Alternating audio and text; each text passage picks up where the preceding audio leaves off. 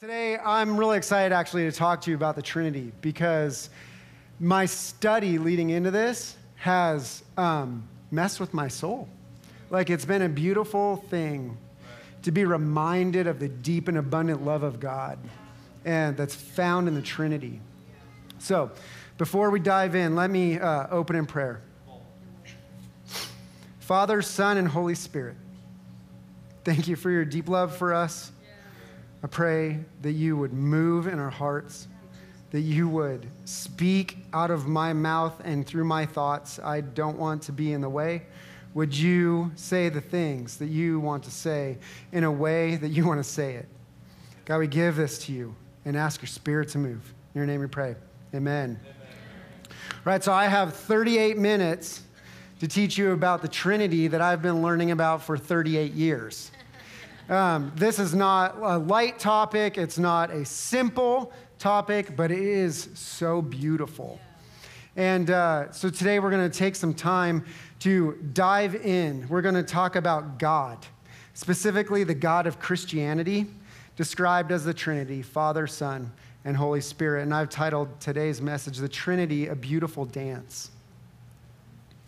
I want to start off by telling you a creation story from a different religion.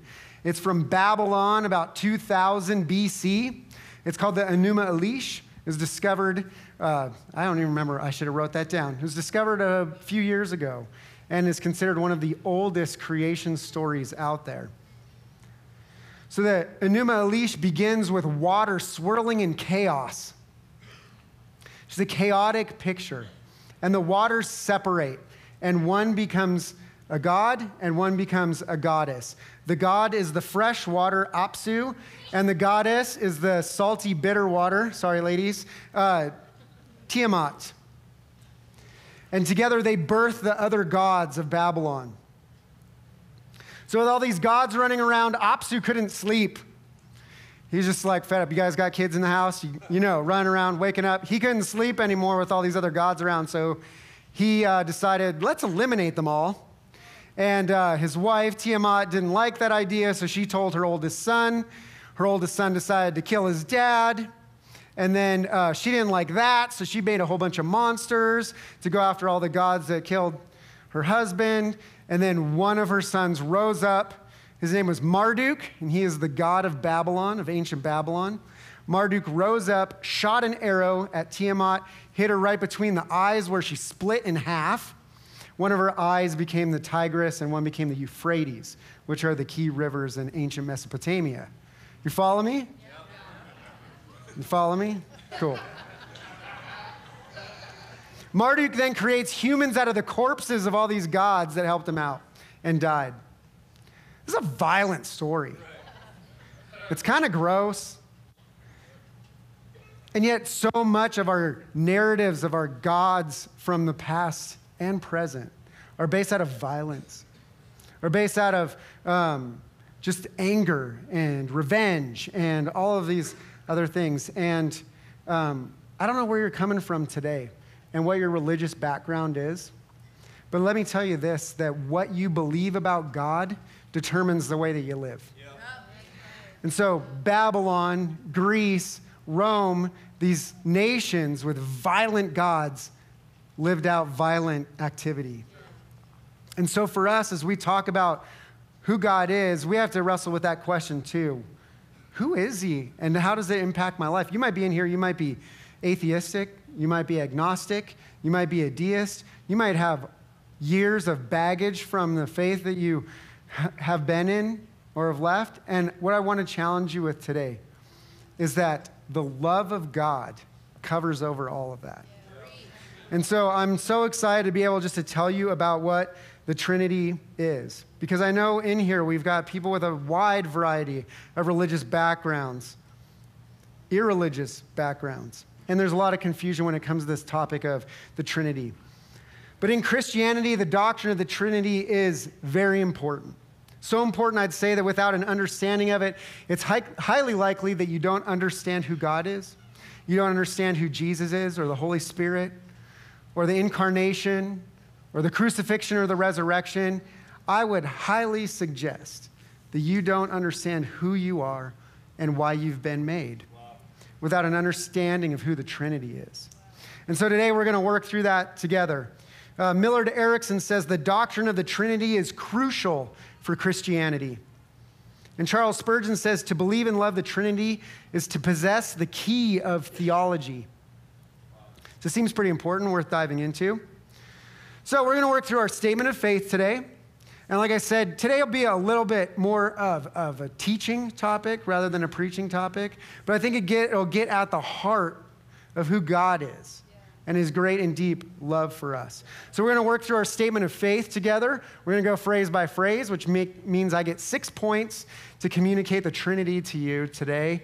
And um, it's going to be awesome. I truly believe that. I'm expectant of what God's going to do in here and through this. So our statement of faith is this We believe there's one God, eternally existent in three persons Father, Son, and Holy Spirit. These three are co equal in power and glory and co eternal in nature and being. And if you're looking for where that is, it's on page 20 of your Tethered Journal. As we continue through our Tethered series, uh, we are on page 20. So the first question that comes out on this is Who's God? Who is God? And this is a fundamental question for every human being to ask and try to answer. Because when I began preparing for this sermon, it's a, it's a big idea topic uh, with the Trinity. And so I started, I just asked, where do I even start? Do I, I don't even know where to begin to try to talk this through. And it, and it turned out that was sort of just a, like, what was me sort of question at first. And it, it evolved into this this is a necessary question to answer. Where do we start? And a lot of times we start in the wrong place. We start with the idea of God.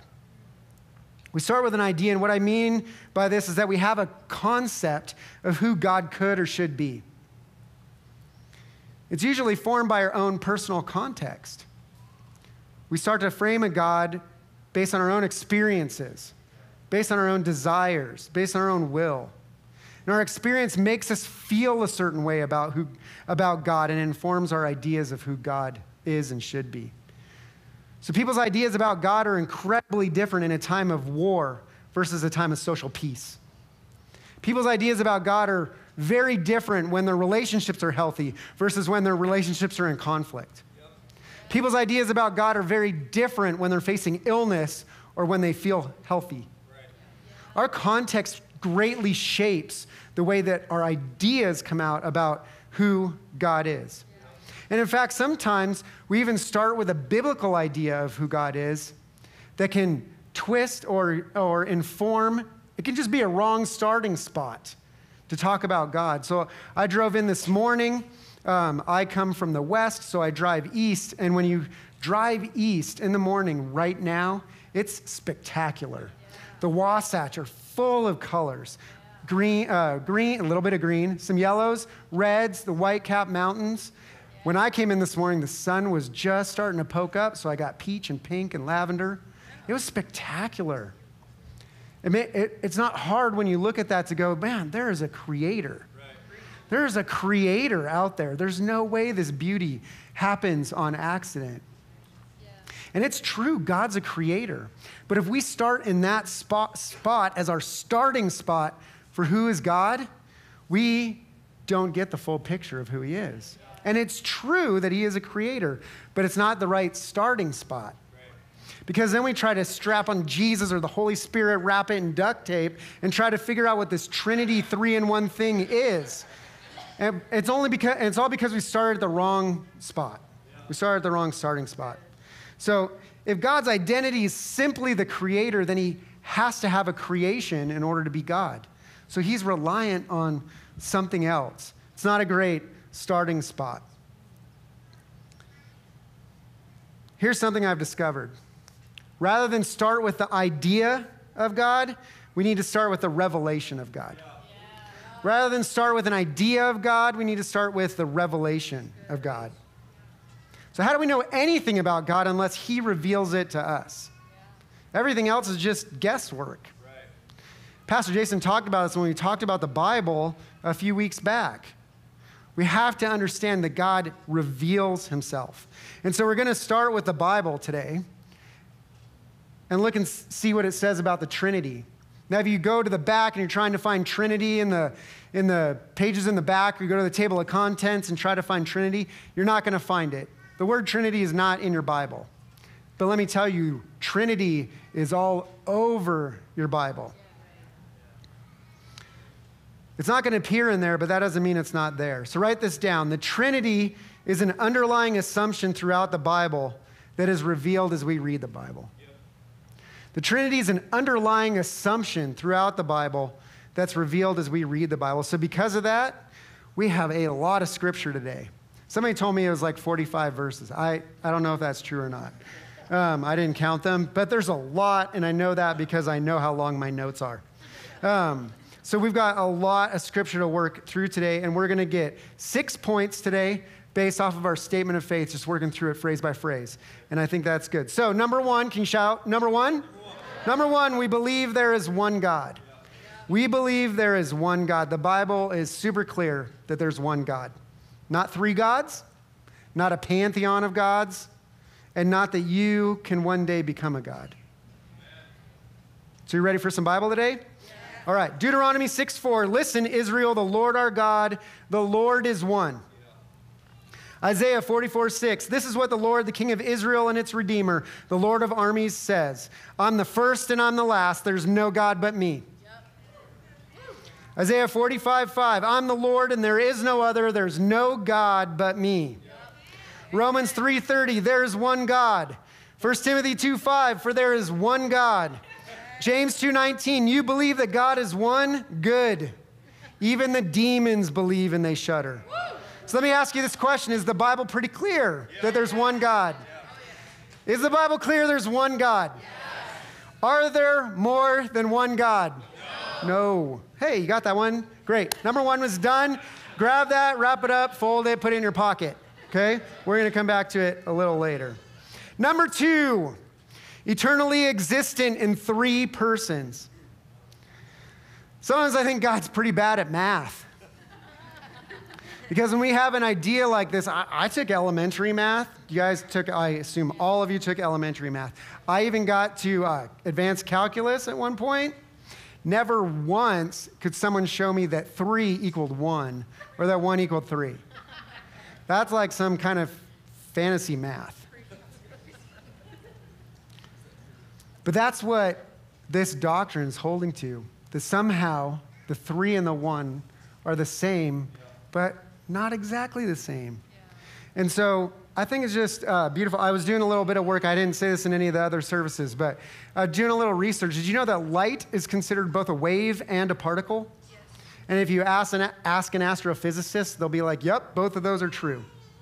And I just think that's super amazing because they can hold that intention. and yet we say, oh, the Trinity can't be true because we can't hold these things in tension. And uh, I just, it's awesome. So, who are the three? These are the three the Father, sometimes referred to as God or Lord, the Son, Jesus Christ, the Messiah, the Word, in the Old Testament, often referred to as the angel of the Lord, and the Holy Spirit, also referred to as the Spirit of God or just the Spirit. So, again, rather than starting with an abstract idea of who God is, I want to start with some concrete statements revealed by God through the Bible. So, let's start with this question Who or what was God doing before creation? What was God doing before any of this ever existed? So, God's eternal. We read in Psalm 90, verse 2 Before the mountains were born, before you gave birth to the earth and the world, from eternity to eternity, you are God. So God existed before any of this was ever made. You agree with me? Yeah? yeah? yeah. All right. So this is Jesus speaking. Father, I want those you have given me to be with me where I am so that they will see my glory, which you've given me because you loved me before the world's foundation. That's found in John 17 24. Before the world's foundation. Before the world's foundation, God the Father loved Jesus the Son. You guys grab that? Before there was anything, there was an existence of love in relationship. Before anything ever came into existence, there was a loving relationship between the Father and the Son. Love pre exists people, love pre exists animals, pre exists marriage, even pre exists tacos. Right? Love existed before any of this. There was a loving relationship. All right, that's the second thing you get to fold up and put in your pocket. Now we'll talk about the persons of the Trinity. So, number three is the Father.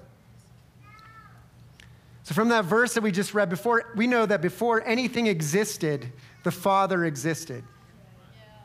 Before anything existed, the Father existed. It's His nature to be a Father. And I realize in this room, there's going to be those of us that do not like the idea of God as Father because our fathers were jerks. Our fathers were mean, abusive, cruel, absent, manipulative. I realize that. I know sometimes when I think about God as Father, my, my dad, I, I love my dad, but he had a temper issue at times. And so there's times when I'm reading or thinking about God the Father that I superimpose my dad onto that and think, oh, God's just temperamental. He's got, got a temper. He's going to react big at me when I do something wrong. And that's just not true. So, for those of you that have um, those images of Father, can you, can you set them aside just briefly here and listen to what, what we hear about God as Father in Scripture? So, here's another pile of Scripture coming your way. Exodus 4:22. This is what the Lord says Israel is my firstborn son. Isaiah 63 16, you, Lord, are our Father. Your name is our Redeemer from ancient times. Isaiah 64 8, yet, Lord, you are our Father. We're the clay, and you are our potter. We all are the work of your hands. Romans 1 7 to all who are in Rome, loved by God, called to saints, grace you and peace from God our Father and the Lord Jesus Christ. Romans 15, 6, so that you may glorify God the Father of our Lord Jesus Christ with one mind and one voice. 1 Corinthians 1, 3, grace to you and peace from God our Father and the Lord Jesus Christ. 1 Corinthians 8, 6, yet for us there is one God, the Father. All things are from him and we exist for him, and there is one Lord, Jesus Christ. All things are through him and we exist through him. And 1 Peter 1 Blessed be the God and Father of our Lord Jesus Christ because of his great mercy. He's given us new birth into a living hope through the resurrection of Jesus Christ from the dead. So, one, in, a, in our uh, tethered books, we've put in the, near the back a list of some resources. And this book, Delighting in the Trinity, has been a fantastic resource for me when uh, reading, learning about the Trinity. So if this whets your appetite a little bit, may I suggest that you help uh, Dr. Michael Reeves out a little bit and pick up his book. Um, but it's listed back there. I, am telling you, this um, has messed with my heart and my soul uh, reading through and studying with this. And I'm so thankful um, for it. He quotes in this book the most foundational thing in God is not some abstract quality, but the fact that He's a Father. and he's a father all the way down. That means that everything that he does is from being a father. And what we learn is that the Father is love. 1 John 4 8 says, The one who does not love does not know God, because God is love. God's love was revealed among us in this way God sent his one and only Son into the world so that we might live through him. Because love requires an object. You can't love nothing. It requires an object. And the Father is love and loves the Son. One of the things that I've I get a lot of questions about are hard passages in Scripture. So we read passages in the Bible and go, "Oh man, these are uh, it's really hard to read. This doesn't sound like the God, like the God of the Old Testament. That sounds angry, and the God of the New Testament seems really nice." Well, I don't think any either of those are true. God's not nice, God's holy. Like, nice is not the right adjective. But he's also not angry, he's holy. And so he's also father in all of that. And so everything that he does is as a father all the way down. And so I've learned that as I read hard things in the Bible, things that sound uh, maybe ugly, violent, hurtful, things like that, when I read it through the eyes of the Father, it changes the way that it uh, comes out. So, does the Bible declare that God is Father? Yes. Does the Bible declare that God is Father? Yes. yes. thank you.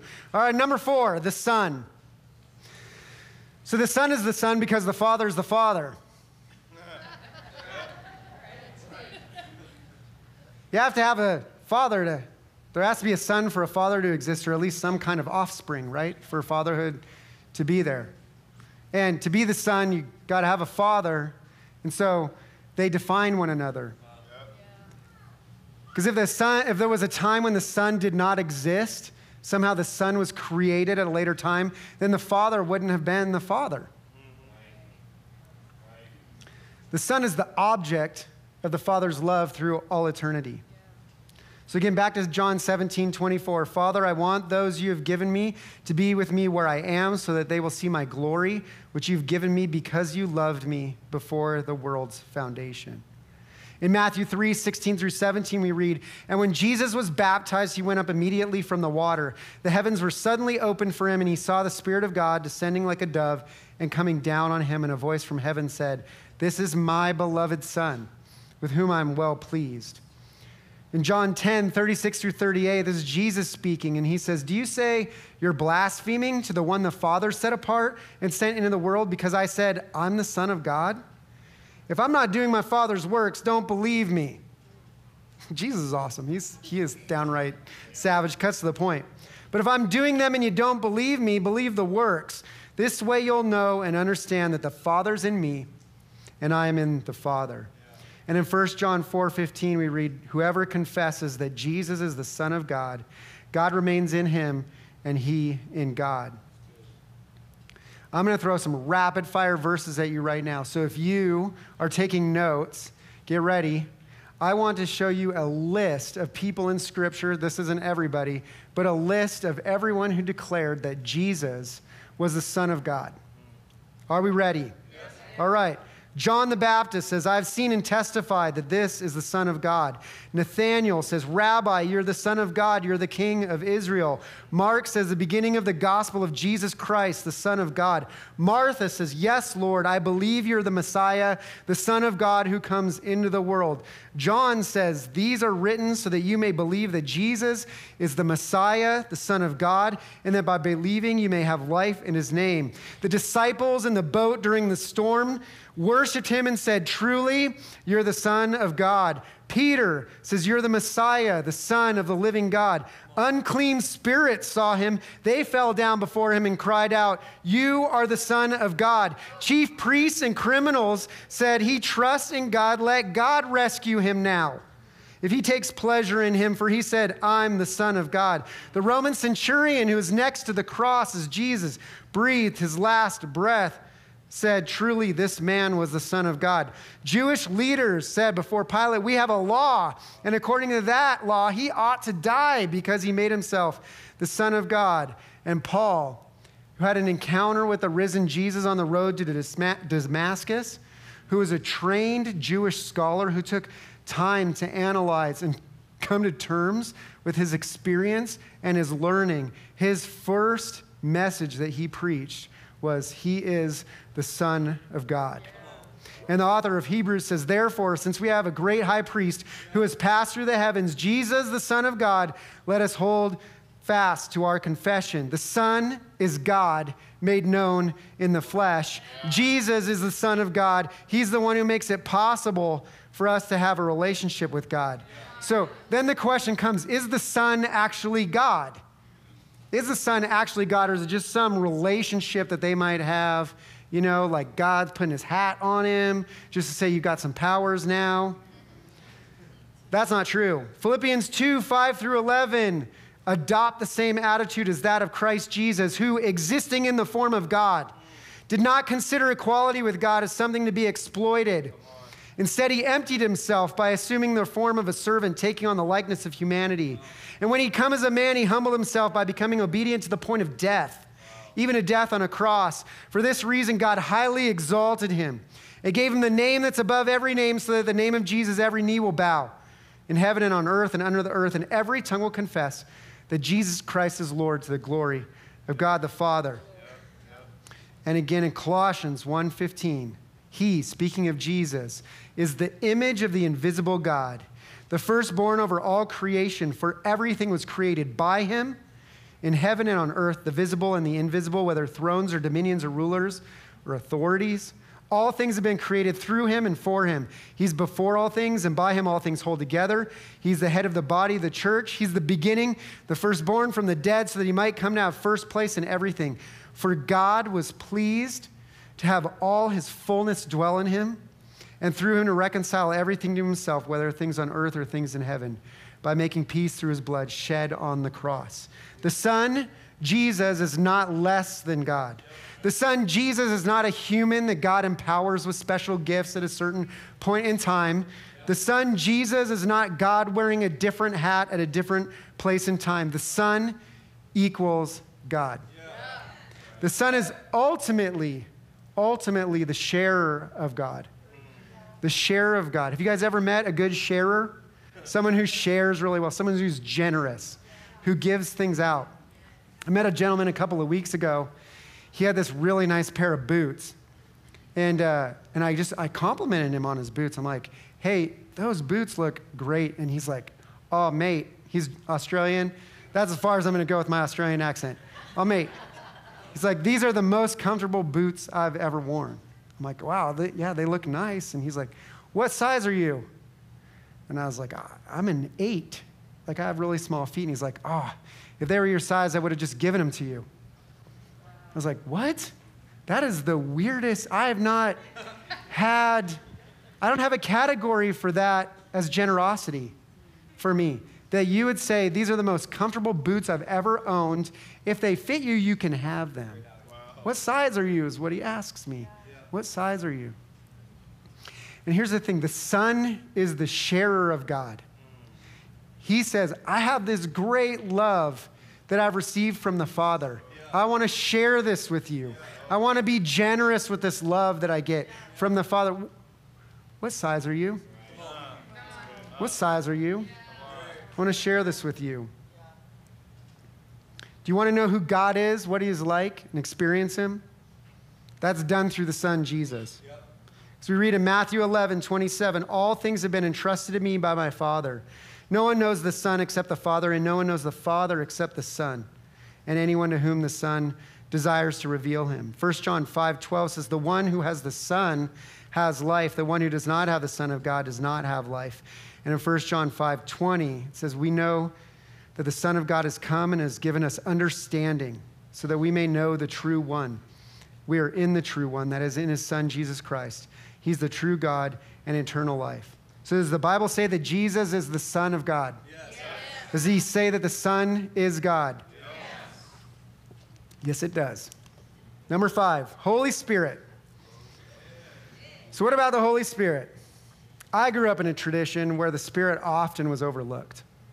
Some of you grow up in a spirit in a tradition where the Spirit is the ultimate to experience. And what I want to say is the Spirit is the way that God shows his love for the Son through the outpouring of his Spirit. There's this beautiful entwining of them. But sometimes I, like the tradition that I grew up in, I always thought the Spirit was kind of ghostly. We sang the doxology earlier, right? Father, Son, and Holy Ghost. I was like, thank you, King James, for that. You know, we got, we got a Holy Spirit that's more like nearly headless Nick, you know, from Harry Potter, just doling out little tidbits of information so we can find our chamber of secrets, you know? Like, it's just, and that's how we think of him, though. We get these weird images of what, what the Spirit is, but man, the Spirit is beautiful. The word Spirit means breath and wind. Breath gives life, right? The wind is powerful, influencing, moving. There's motion and movement in all of this. I love it. Just take a moment with me, if you will. Can you just breathe in with me? back out. One more time. Can you feel the movement in there? The life that it brings into your lungs? Some of you haven't taken a deep breath since you arrived in here. You know, what's it going to say? But we feel it feels like the tide, right? This movement of life, this ebb and flow, this beauty that comes in, and that's what the Spirit is. The Spirit brings life in breath, brings power in wind. But the Spirit's not ethereal. It's not a force that's moving. It's very personal. Spirit is personal. How many of you in here have had a personal encounter with the Holy Spirit? Personal encounter with God. You say, I've had a personal encounter with God. A lot of hands in here. I know a lot are not up, and we haven't. And I understand that. That was me for a very long time. But that's God's desire to have a personal relationship and encounter with us. And when we say yes to Jesus, we're told that the Spirit comes and indwells us and allows us that relationship with God that you can't experience just on your own power, your own might, or any of that. God's Spirit, we're told, dwells within us, and we're told that the Spirit is our counselor, our advocate, our teacher, and the giver of gifts. I love in Luke 11, it says, If you then, uh, who are evil, know how to give good gifts to your children, how much more will the Heavenly Father give the Holy Spirit to those who ask Him? And in 1 Corinthians 2, now God has revealed these things to us by the Spirit, since the Spirit searches everything, even the depths of God. Spirit searches the depths of God. For who knows a person's thought except his spirit within him? In the same way, no one knows the thoughts of God except the Spirit of God. Now, we've not received the Spirit of the world, but the Spirit who comes from God, so that we may understand what has been freely given to us by God. God has given us his spirit. Right. Point number six. This is the longest point. If you thought we were going to get done early, I'm sorry. This is by far my longest point. Number six, these three are co equal in power and glory and co eternal in nature and being. Co equal in power and glory and co eternal in nature and being. This is where the mind has to stretch. This is where I'm like, I can I even grasp one? in power and glory, let alone three in that one in the power and glory. But they're co equal. There are moments in the Bible where all three persons of the Trinity are present. We read about Jesus' baptism early, earlier. He is in the water. The dove, the Spirit, descends like a dove, and God, the Father, voices out, This is my beloved Son. In creation, we'll see in a moment, all three are present. In creating man and woman, God says, Let us make man in our image. Then he creates male and female in their image. There's something about the, the two that shows the image of God. And when Jesus commissions his disciples, he says in Matthew 28 Go therefore and make disciples of all nations, baptizing them in the name of the Father and the Son and the Holy Spirit, teaching them to observe everything I've commanded you, and remember, I'm with you always to the end of the age. Did you notice a little word in there? Name. Name of the Father, of the Son, of the Holy Spirit. That's singular. That's one name for three, a singular name. But the persons of the Trinity do play different roles. They have different tasks that they do, different things that they go about. We do not have time to go into all of them, but I do have a slide up here that will help maybe show you some of the things that the Father, the Son, and the Spirit do that are unique to them. They have uniqueness even though they're all God. You can take a picture, we'll send it out on social media too.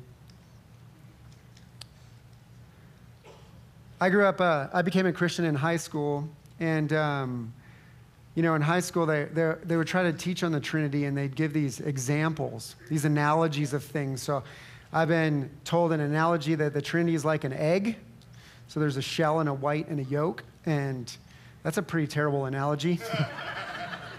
I've been told that the Trinity is like the phases of water gas, liquid, and solid. Also, a terrible analogy. And one of the things that I've learned is that we, we try to come up with these analogies rather than let the Bible speak for itself.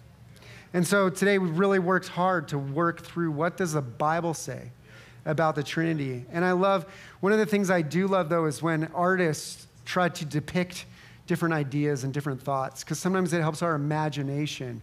And so I've put on the, on the screen behind me uh, three different artistic renditions of uh, the Trinity. One of them is by um, a Russian man uh, around 1400. His name is Andrei Rublev. The one in the middle is a Baroque Trinity by Hendrik van Balen in 1620. And this one uh, on the other side is on a French uh, stained glass in a French cathedral. And I think these are pretty amazing because you can see some of the things that, that the artists are concerned about. Here we have three Father, Son, and Spirit. Um, they all have all their postures matter, all the things in the background, which a lot of them are rubbed off because it's so old.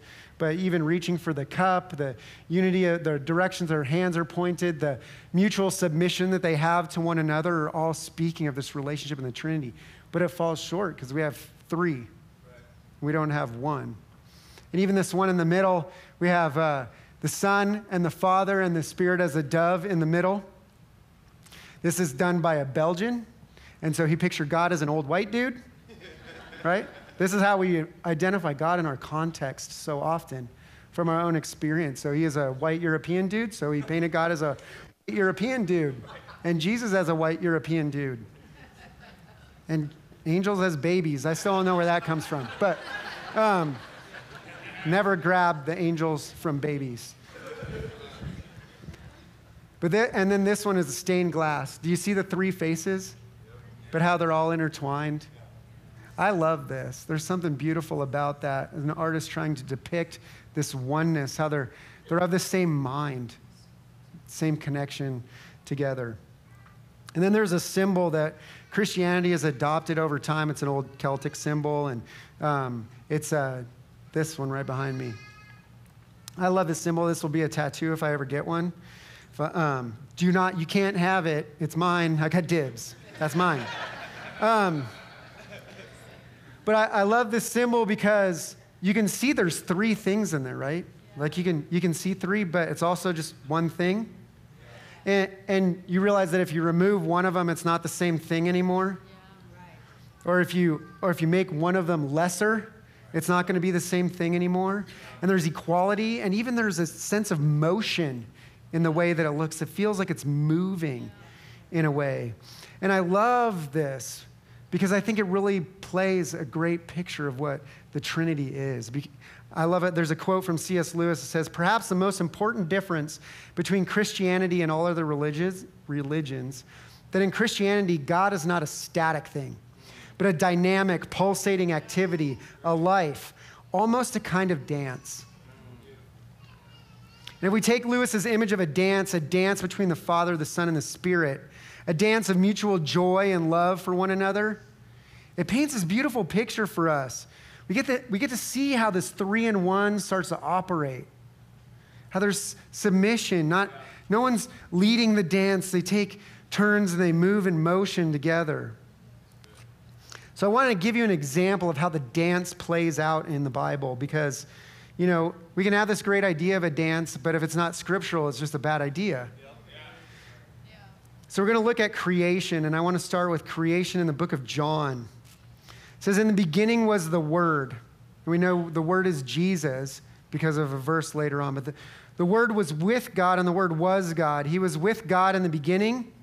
All things were created through him, and apart from him, not one thing was created that has been created. In him was life, and that life was the light of men.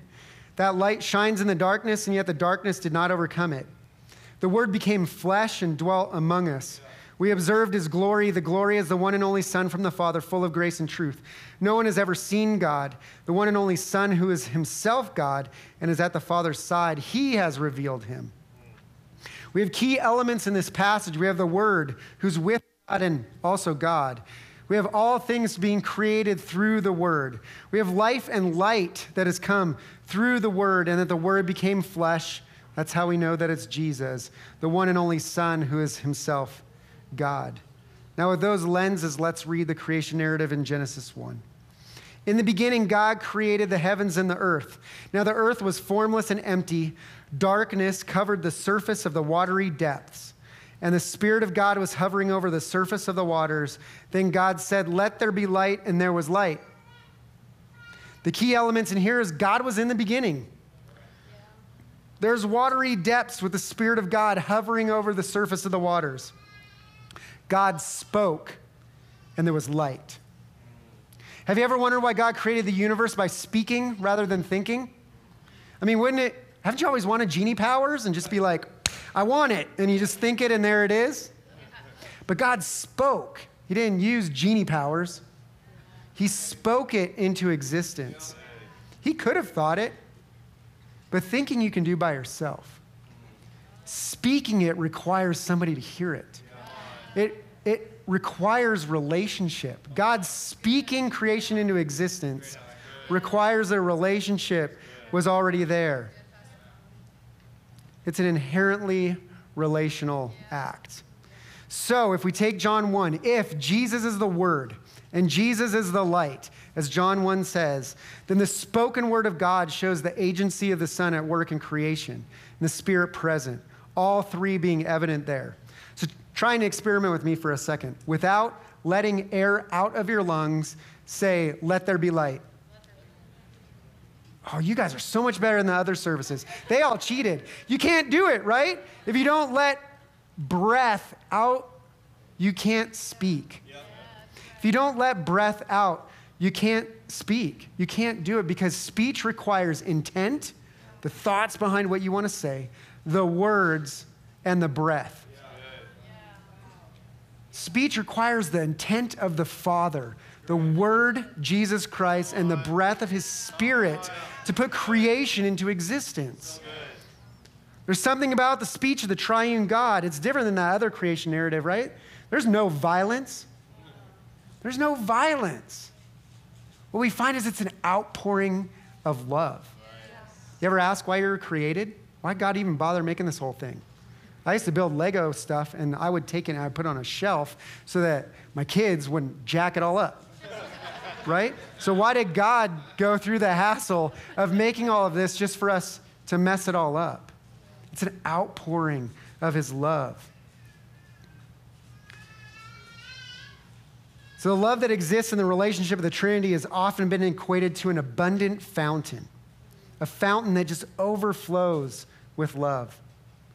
We don't have time to go through all the attributes of God. There are so many, and we don't have time. But I want to talk about one core one, and that's this God is love.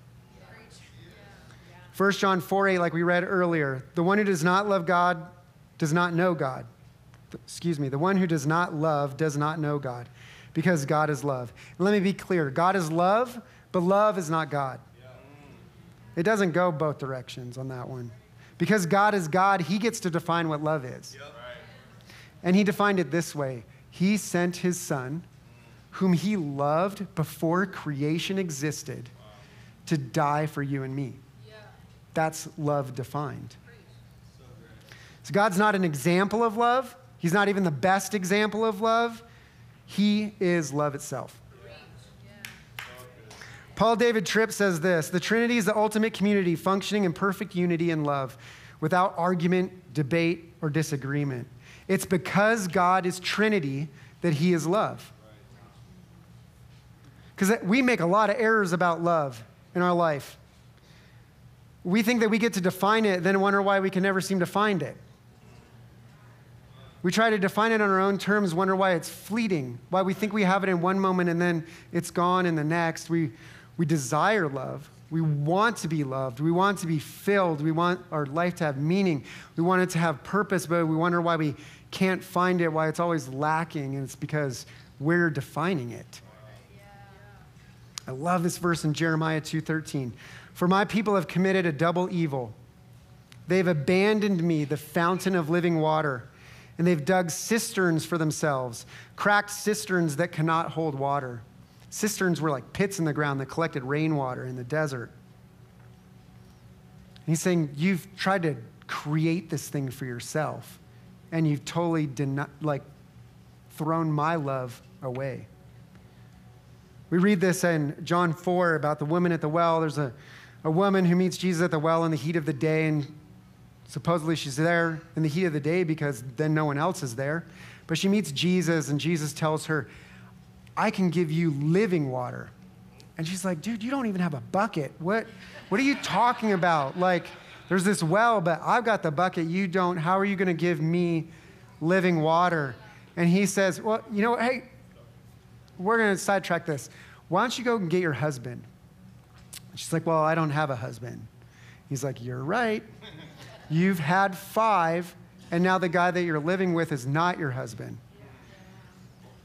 Jesus does not tell this to her to shame her. And he does not tell this to her to show that he is all knowing of all things.